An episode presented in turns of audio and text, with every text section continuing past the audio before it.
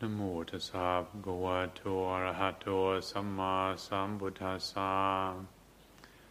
Namo tassa bhagavato arahato sammā sambuddhassa.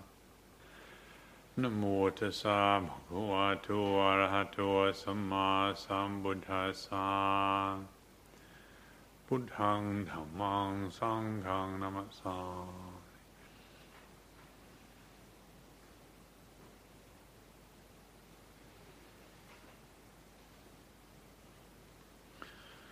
Earlier today I found myself uh, contemplating the predicament of um, disappointment that so many so many of us keep experiencing. I don't know if it was anything to do with what I read in the news about uh, dissatisfaction with the election just north of the border, which um, I don't know what went on, whether there was any corruption or whatever. It seems to me unlikely. I would have thought that um, in this human family of ours that, that was pretty close to as good as you can get in terms of elections, and not, uh, not many places on the planet there's so much care and attention go into being fair about these things.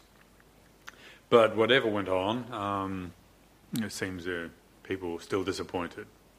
And it does seem to be the, as I was saying, the predicament that people constantly, us included, feel let down, betrayed, disappointed.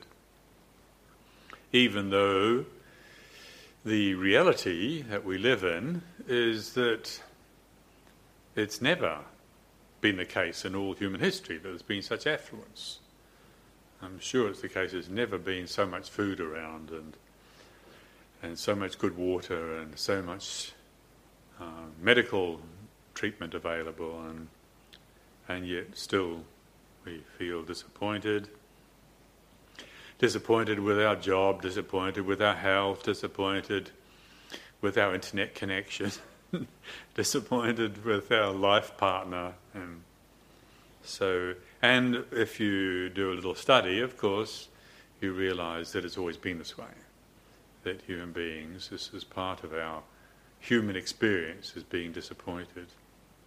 And what do we do about it? Well, one of the smart things we can do about it is consider how other people have dealt with it, and probably that is part of the motivation. Well, most of us are Buddhists, because the Buddha had a similar experience and did do something about it. He looked into it. Before he was the Buddha, yeah, at the age of twenty-nine, he too fell into a state of serious disappointment. You know, when it actually clicked that he was going to get old and use, lose his youthful vitality, he was disappointed. He's going to get sick and ugly. Yeah, that's what happened to everybody. That was disappointing. And then the mega disappointment, of course, was you're going to lose everything. You're going to die. You lose your identity, everything that you hold dear, it's all going to go. And what do you do about it? Well, what the Buddha did about it was he studied it until he found the resolution, found the understanding that showed up the cause of the disappointment, which, as all of us would know, but probably tend to forget from time to time, is that we become disappointed when we depend upon things that are undependable. If we're depending upon that which is dependable, then it's a different story, but we have a very strong tendency to depend upon that which is undependable. We, the essence of it is that happiness, which we all want, we equate with gratification of wanting. When I get what I want, I'll be happy. That's the equation that is lodged in our minds. The Buddha's understanding, the Buddha's liberation, was based not on gratification of wanting, but on understanding the nature of wanting. So, as we contemplate the disappointment we experience in our own lives, and we look around us and we shake our head in despair at the fact that there's all this disappointment around us when we've never actually had it so good. I was talking to somebody earlier today about the Milgram experiences, which Stanley Milgram, that seriously unethical American fellow doing experiments which probably many of you would know about, which absolutely no way in the developed world would you get away with these days. You, informed consent is a concept that didn't really exist that many years ago. Uh, now it's it's normal, and you wouldn't dare do the things that were being done even just a few years ago. Uh, the convenience and and good fortune that we are all surrounded by is not enough to give us happiness. And the Buddha saw this, and so he highlighted that, in fact, our pursuit of happiness is something we have to study. We've got to really look into it. If we're depending upon that which is undependable, it will lead us to disappointment. But that's not an obligation. No, we can do something about it. It's understandable that we are in this predicament, and in this day and age also. I don't just mean, you know, over the last few thousand years. I mean even today with all our affluence, because partly you look at it and you see the intensity, the powerful stimulus, the sense objects, so, so well, to use scriptural language, beguiling. Huh? Really easy to get fooled. The, the, the, the, the quality of resolution on the retina screen on my iPad is extraordinary. I just like to look at these pretty pictures. The resolution, the quality is so gorgeous, and and the sound that now can be produced by technology, and and the access to stunning, amazing ideas and information that on the sensual realm, similarly, we've never had it so intense. So it's perfectly understandable, perfectly understandable that we get fooled by the momentum of this movement of mind that we call wanting.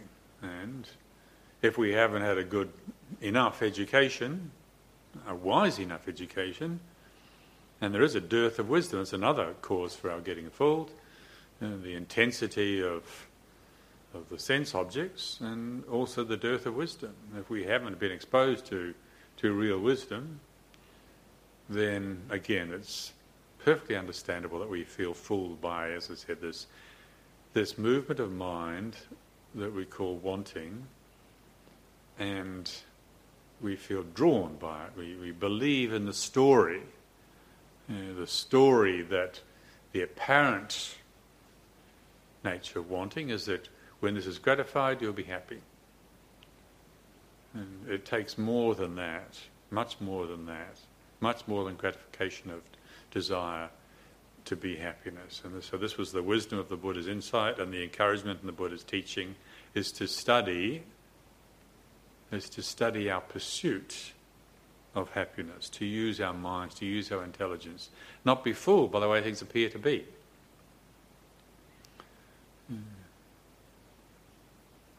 It's easy to be fooled. The senses constantly fool us, and but if we don't override that initial impression with a carefully considered investigation, then we continue to be fooled. In other words, we don't we don't grow up. Like children have the assumption, the uninspected, unstudied assumption, that when they get what they want, when they get their own way, they'll be happy. And parents just have to put up with it. You know, well, that's the way children are.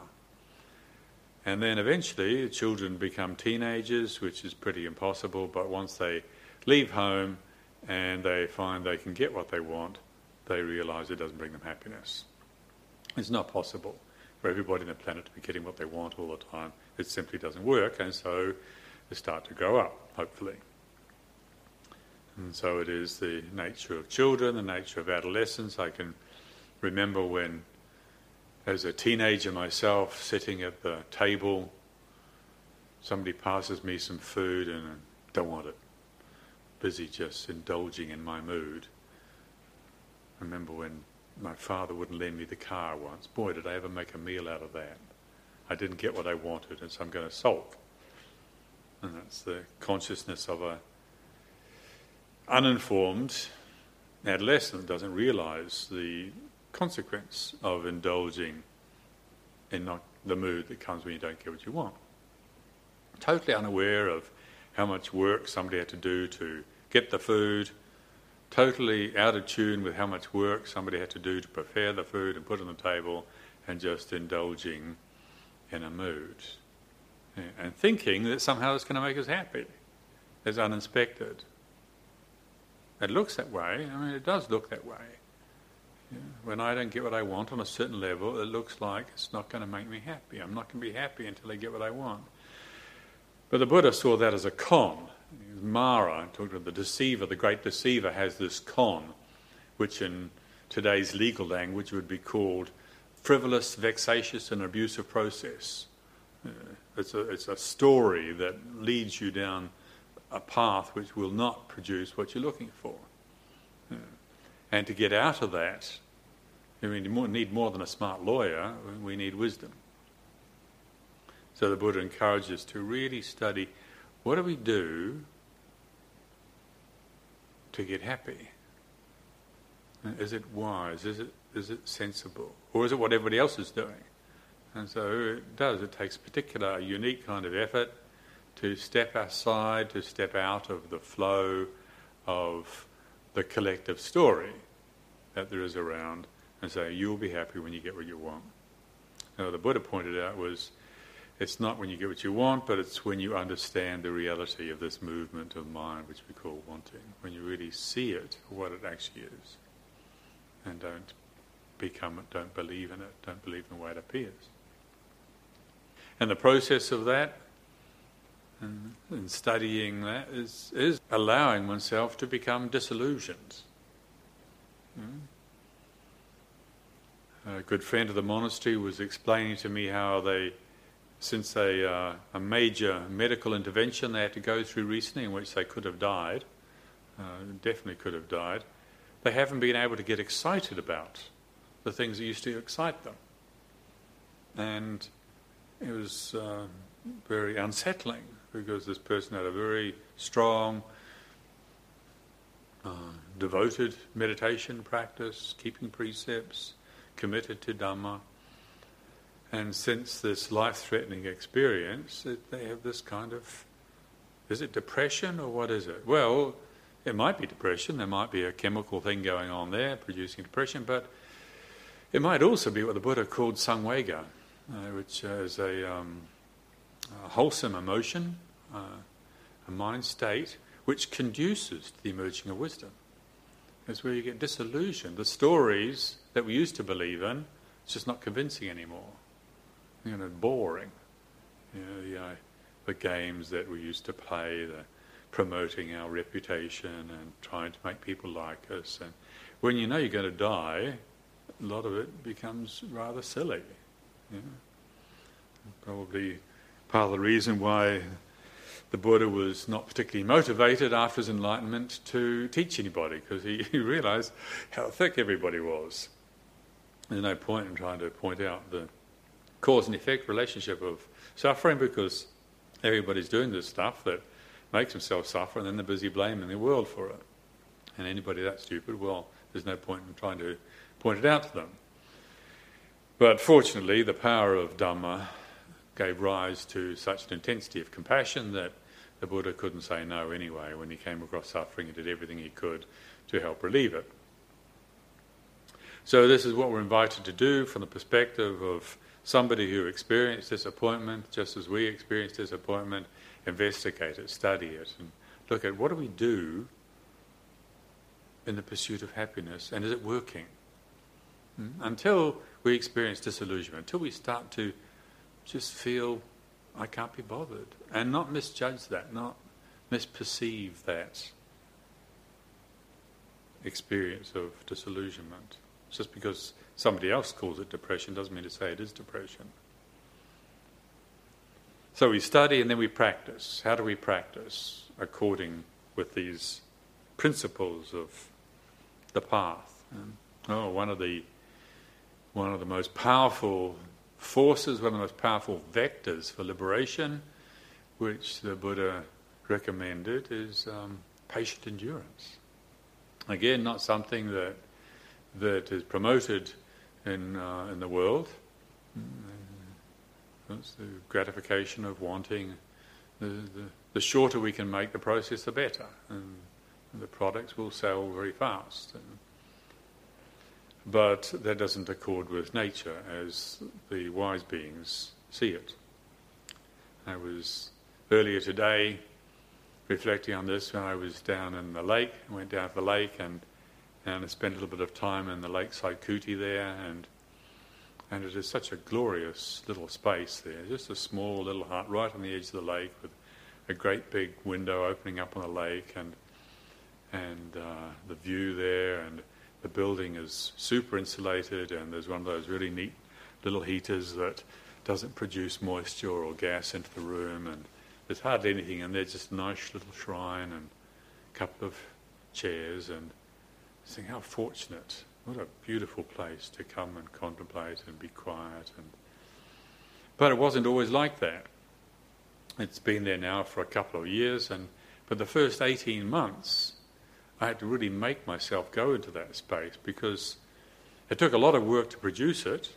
I spent hours down there before we built the boardwalk and before we got the cooties, hours walking around the place trying to get the symmetry, trying to get the arrangement, trying to align things up. And everything about the design down there is all based around that oak tree on the north side of the lake. And I wanted to have a little shrine with a little Buddha image sitting underneath the oak tree, and a and a great big window and a kuti, and getting the right position and discussing it, and, and then all the planning permission issues and all the things that went into building these. And finally they were done, and I remember walking into that kuti, and very soon after I started using it, there was this extraordinary unpleasant foul smell there.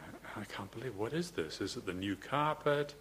Is it the lake? Is it, where's this stink coming from? And unfortunately, my olfactory consciousness is pretty refined, and and uh, I, I get upset when somebody comes into my hut wearing, you know, washed their clothes with the wrong washing powder. I just don't want to even see them. I can't wait till they leave. And I got a big nose, and it makes my life very difficult. And so this stink in the kuti was it was really, really disappointing.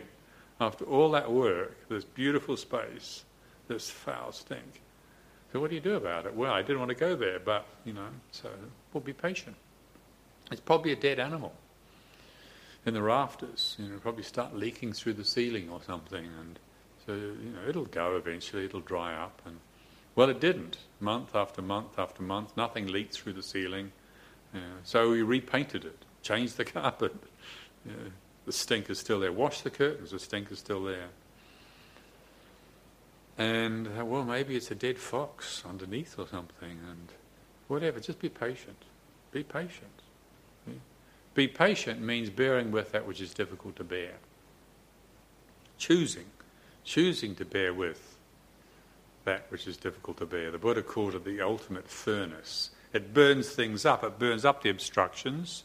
It consumes, but it also purifies. Mm. Patient endurance is a profound force for transformation, and and now it's gone. Whatever that foul smell was, it's gone. You know, the hot summer dried up whatever it was that was rotting away in the proximity to that lovely little hut, and now it is a delight to go into. But at the time, it was disgusting, and I'd come back up to my kuti up here, and my, my robes would be impregnated with this foul stink. It reminded me of when I used to go and visit the morgue in Thailand for meditation purposes. And you get this stink of rotten flesh in your robes. It's difficult to get rid of. And, but it's part of life. Don't turn away from it. And a lot of the suffering of life, the disappointment of life, we don't study it, we don't look into it, we don't learn about the reality because we don't have the patience that it takes. So in terms of practicing to give rise to the conditioning factors for wisdom, yeah, patience is is profoundly important. Not from gritting your teeth in a willful kind of, I've got to do this before, because it's good for me, but because we've studied and we see, well, that way is not working. That being fooled by that movement of mind that we call wanting and the gratification, that's infantile, that's adolescent. Yeah, that's not born out of restraint and wise reflection. Yeah. So also, one aspect of practice is paying attention to to those who have realized real happiness, you know, seeking out wise beings, doing some research on the internet, finding Dhamma talks that that speak to us of wisdom, not just say things that please us and make us happy, but teachings that point to helping us let go of that which is getting in the way. Mm. Or seeking out people, if you can find them on the planet, like in the Mahamangala Sutta, the most famous discourses of the Buddha, Asevana chabalanang panditanancha sevana, the very first two lines. Don't associate with those who are going to pull you down, but associate with those that are going to lift you up. Yeah. Those beings that, by their example, by their inspiration, will lift us up out of our habits of indulging and feeling sorry for ourselves because we don't get what we want. Mm. Losing touch with our power, actually. Yeah. We, we, the Buddha wanted us to reflect on these things so as to see that we've got the power to lift ourselves up out of these habits. We have that power. We have that ability. Whether it's been quickened or not is another matter. Uh, again, the habit of, as the Buddha discovered and talked about in his first discourse, the habit of indulging in, in sensual indulgence and the habit of indulging in sensual pain, these two pursuits, he said, are a dead end. Uh, but when you rise above it, and as he did, realise what he called the middle way, which is the way of understanding the reality of the tendencies to indulge, then once he'd realised that possibility, then he was completely unshakably in touch with the power which is the inherent nature of the heart. That power to see through the way things appear to be and cause all the, all the suffering that we experience, uh, the realisation of wisdom. So, to study to the point where we get in touch with this, we realise, for instance, the the ability we have to create the conditions that conduce with clarity of mind, peacefulness of heart, like harmony, a harmonious inner environment, freedom from conflict. We don't realise that harmony if we keep avoiding those things that throw us out of harmony. You know, denied resentment, denied fear, you know, all the stuff we'd rather not have to deal with. In our cultivation of wisdom, sooner or later we're going to have to receive all of it. Absolutely all of it needs to be brought into awareness, recognised and let go of. And then we approach harmony. From the perspective of believing in Mara's story, that the gratification of wanting is the solution, from that perspective we think that harmony comes from following our habits, from getting what we want, you know, standing up for our rights and you know, getting out of things. Uh, like if you live in a in a community shared house, or you live in a family, or in our case living in the monastery, and why do I always get put on the dishes? And you spend all your time looking at the chores rota. How can I get out of being on the dishes? How can I avoid doing my chores? You know, from one perspective, you think, well, that's going to make me happy. But from a reality perspective, you just get a reputation as a, a piker. At least that's what we call it in New Zealand. And, you know, somebody who's skiving off, not meeting their responsibilities, and nobody wants to have anything to do with you. And because we haven't inspected that inclination of mind that tells us when you get what you want, when you get your own way, you'll be happy. And, uh, from the Buddhist perspective, it's essential we have to look into that. Nobody else can tell us anything that's going to free us from that. We need to look into it for ourselves and see for ourselves. And that takes that takes a certain amount of daring. You know, there's um, there needs to be a willingness, it seems to me, um, to dare to go to the edge of our tolerance level. And my own years of practice, of uh, living with some some great teachers in Thailand, for which I am eternally indebted and very fortunate, and there's opportunity years to practice there, and and then being here in Britain and and participating and leading monasteries and leading retreats. And it seems to me that the only ones who really progress in practice are those who are daring.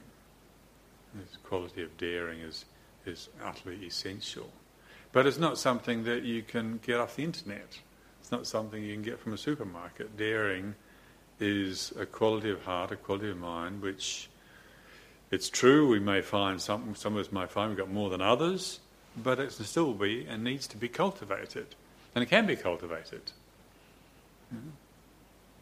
That's an important lesson to learn, that we can, we need it and we can cultivate it.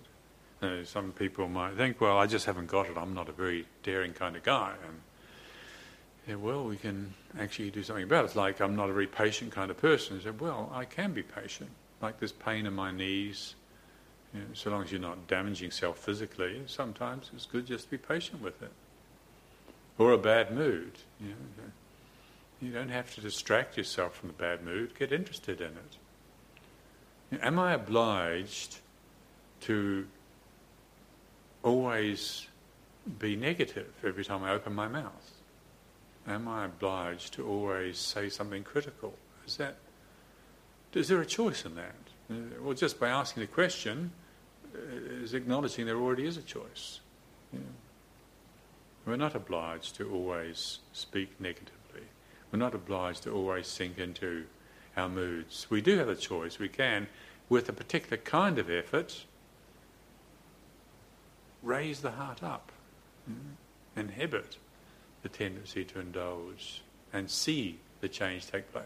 So, so if we don't have much patience, we can cultivate patience. If we don't have much daring, we can we can cultivate daring, and daring is essential. If we're going to discover something new, we have to dare to let go of the familiar in the right way, not because we're being heroes, but because we realise something new is needed, and so it's something we cultivate. Like when you're with somebody who you think is completely beyond the pale, and there's plenty of them around. We have them even in the monastery. They come here and treat the place like a holiday camp and expect to be waited on and behave rudely and ungratefully, and my impulse is just get rid of him. Hopeless case, throw him out. I can't tolerate this guy anymore. Well, can do that, but I could also tolerate it for a bit longer. So, well, I can't tolerate this person, but I'm going to. I'm going to tolerate them for ten minutes. You know, right now, if I had my way, I'd throw them out the door right away. I'm not going to tolerate it. And we can make a habit of that. I remember when I stopped stopped smoking, the thought of never being allowed to have a cigarette again was intolerable. I think I was, um, I don't know what, about twenty-seven years old, I think. I can still remember the time when I managed to give up smoking. And I used this, this way of breaking the momentum. The thought of never having a cigarette again was intolerable. And so I said, well, I will tolerate it for ten minutes. I won't smoke for ten minutes. And it works. We develop, we increase our capacity for holding tension. Uh, sometimes our addiction to happiness, artificial relative happiness, uh, similarly it can transfer into our addiction to harmony. We can't stand conflict, can't stand suffering. And if we can't develop and we're not willing to dare to extend our capacity for tolerating the intolerable, enduring the unendurable, bearing that which is difficult to bear, If we can't or we're not willing to extend that, then we don't learn.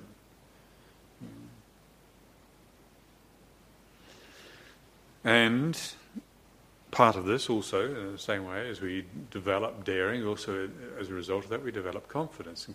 Not confidence born out of, aren't I great that I can get what I want when I want? That kind of confidence is not very helpful. It's got, it's got its function when you're about nine years old, but after that we need to start letting go of it and eventually developing, giving rise to the kind of confidence that comes from, I don't have to get what I want when I want. We have confidence in the way of restraint, in the way of investigation, in the way of, of patience, in the way of interest. And, and with that comes also recognition of the capacity for other positive emotions, you know, like gratitude and generosity. And these positive emotions, uh, we put effort into cultivating them, not, again, because just because there's a good feeling that comes with them. That's natural, it is a good feeling, but indulging that good feeling, that's just more of our happiness addiction. Yeah. But rather we we make an effort to give rise to these wholesome emotions, these positive emotions, these supporting factors, because we have the intuition, we have the sense that this is this is the cultivation of wisdom, this is what gives rise to the factors for the appearance of wisdom. So thank you very much this evening for your attention. Thank you.